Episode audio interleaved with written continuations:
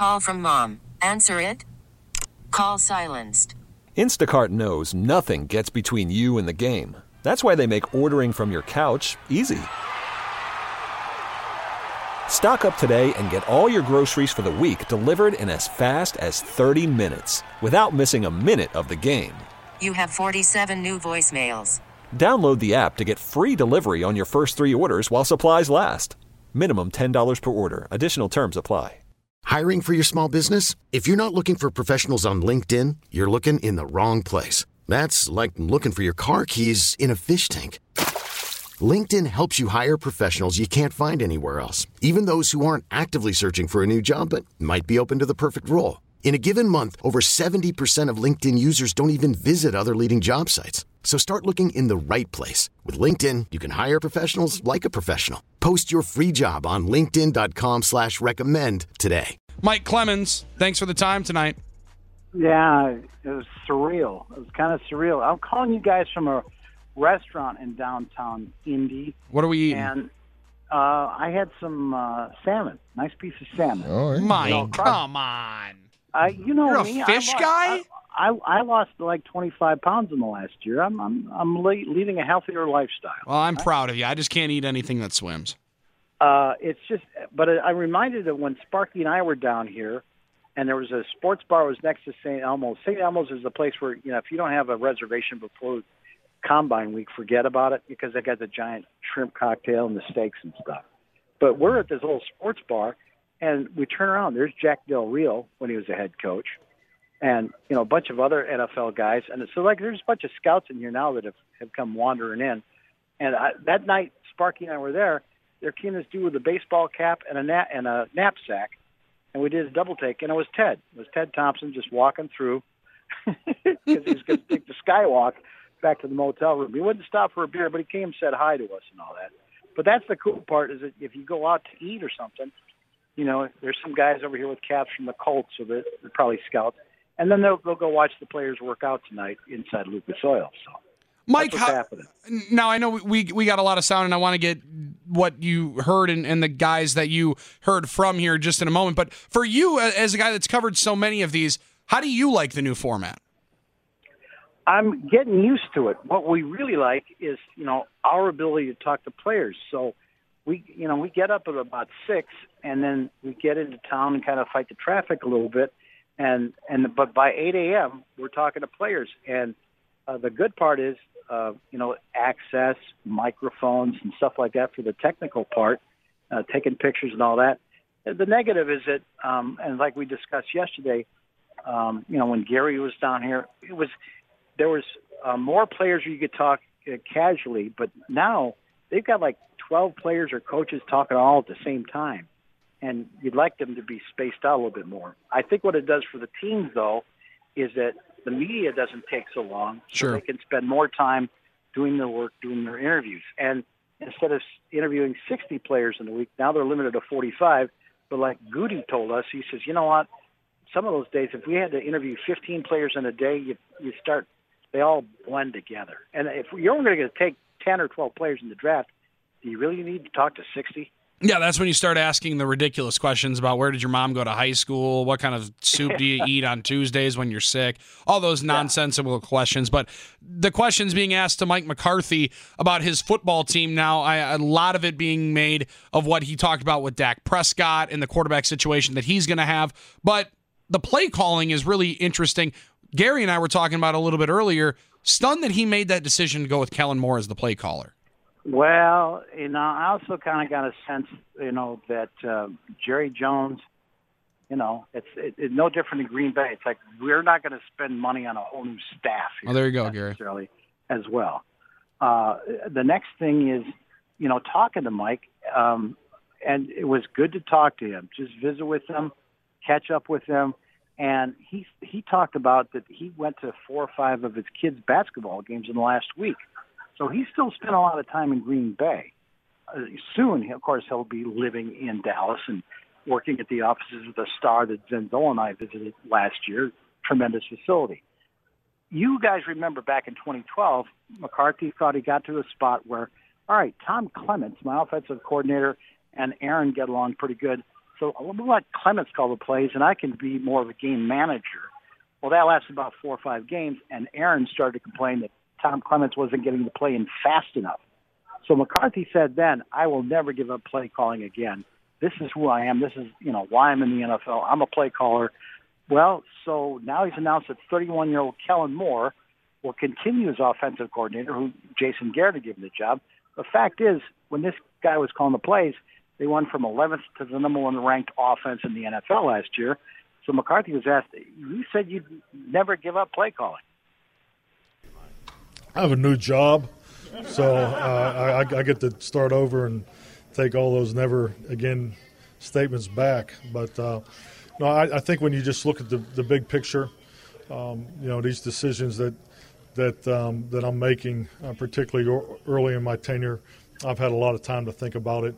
Uh, I've had a chance to study the opportunities that were in front of me uh, for quite some time And, in Dallas was the one opportunity that, that was, was, was something I felt was important to keep the current offense in place because of the success that they've had in the past. You know, the productivity um, on offense is very high. Also, uh, if we're going to keep the quarterback, he had a huge year, so why don't we keep the guy that he likes calling plays for him? Right. Now, you know, so a lot of the writers are here from Wisconsin, including Bill Huber. He covers the team for Sports Illustrated. You guys have had him on the show, and he asked McCarthy, I mean, really, what's the last year been like, sort of being this ghost, you know, the the guy who was fired the Packers head coach? What's it been like, you know, living in Green Bay uh, with that status in the past year? Difficult.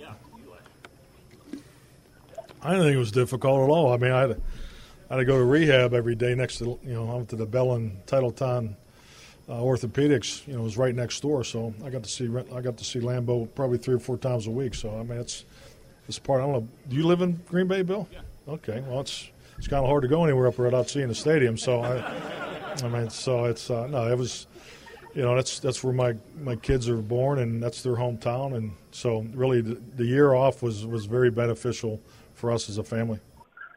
That is so fascinating, and to, to hear it like that. Well, and he's just, you know, he's making jokes, and there was a huge media throng to cover him. And I said, Mike, you know, you realize now you're the head coach of the Cowboys. You can't be this laid back guy under the radar in Green Bay for 13 years like he was. And, you know, you didn't see him sitting down doing network interviews. Mm-hmm. He's working for Jerry Jones, and he goes, ah, I'm still going to try and make it about the players. Players first. I don't need to be, you know, have my mug out there. We'll see how long. Yeah, good luck with that one, Mike. I love you, but good luck. Yeah.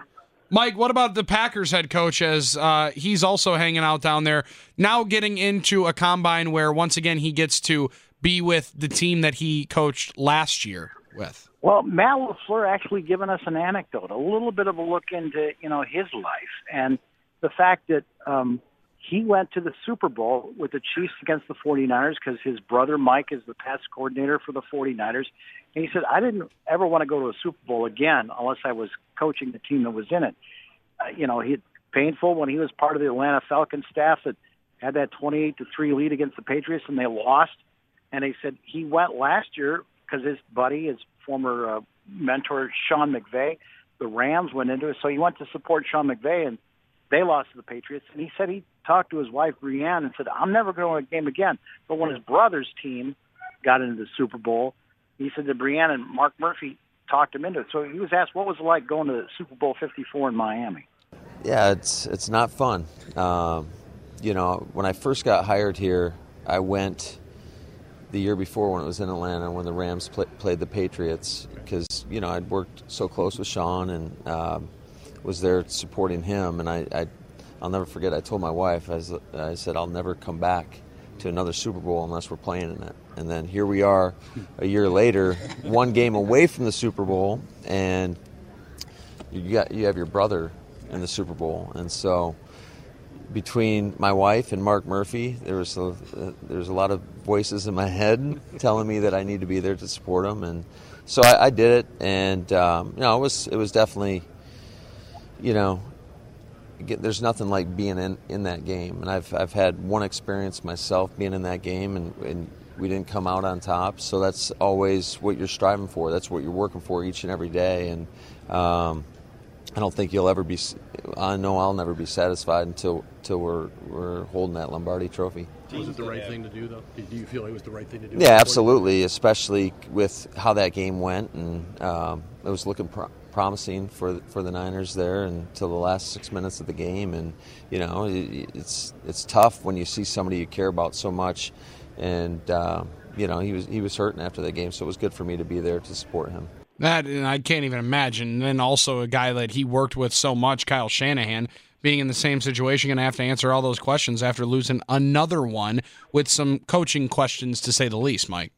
Right. And so then today uh, we got to spend a lot of time with the players, offensive linemen. You know. Now like, we're talking uh, the smart guys, smartest guys on the team, also best looking, Mike. But they are the smartest guys. And you know, we were just talking about that here at dinner when I was here with a friend of mine, Zach, used to work with the Packers. Now he's with the NFL. And uh, just how bright those guys were. Because we had interviews with them this morning, and we talked to Tyler Biadasz, who's the center that, you know, was a part of that line that was blocking for Jonathan Taylor. But uh, we asked him why he's not going to work out this week at the Combine. Um, I had a, a minor AC scope done uh, Jan- mid-January, and it just not cleared yet to do uh, drills. I'm be cleared mid-April, um, so hoping to do something there. Um, but uh, otherwise, it was just uh, it, it never limited me and anything. I just didn't want a, lingering pain to be an issue on OTAs and rookie camps. Um, so I just took care of it. I care more about my health than uh, rookie camp and OTA. Well, that's a way to say it. Also, uh, I think he's pretty firmly the number one center on the board. So, ah, well, let's not risk it. Right, exactly. And then Quintez Cephas, the wide receiver for the Badgers, and Paul Chryst. Um, you know, he he got the not guilty uh, plea uh, or you know decision on those two counts, and said it was a crazy, weird experience. But you know, he just was thankfully he was able to get back and play for the Badgers this past year. And you know, one of the things that was so much emphasized under Matt LaFleur this past year in Green Bay is wide receivers like an Allen Lazard blocking downfield for Aaron Jones. I said you're going to hear a lot of that when you get to the NFL if you get play for Kyle Shanahan and some of these other teams that run the football, Sean McVay. And I said, so, you know, did Paul Chryst, you know, did you have a game? Uh, was that emphasized about blocking downfield uh, for Jonathan Taylor when you're at Wisconsin? Yes, sir. Uh, being a tough, competitive player in the run game and being a complete receiver was something that I wanted to do. Being at Wisconsin, um, it was the reason I made my decision to go to Wisconsin because I knew it would challenge me to be a complete receiver, uh, to be a run blocker, and be catch balls and make you know help change Wisconsin's offense to give them down the field threats. Um, and you know in the run game, JT, we know he can get he can get to the second level really fast. Um, and being in position is key.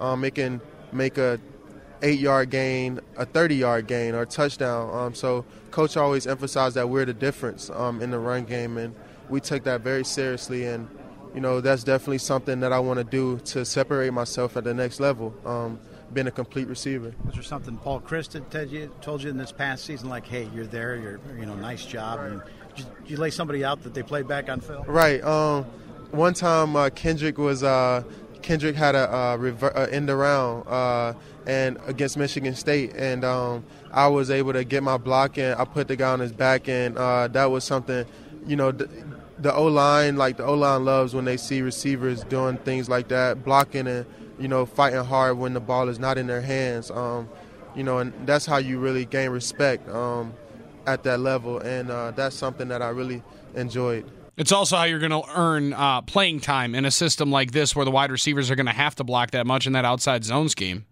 And Billy and Gary, did you see that Cephas? You know, we're, we're talking to Cephas there. He benched 225 pounds 23 times. Insane. That that is just Yeah, that's- huge that's awesome. strength, Mike. Yeah, yeah, that's huge awesome, strength.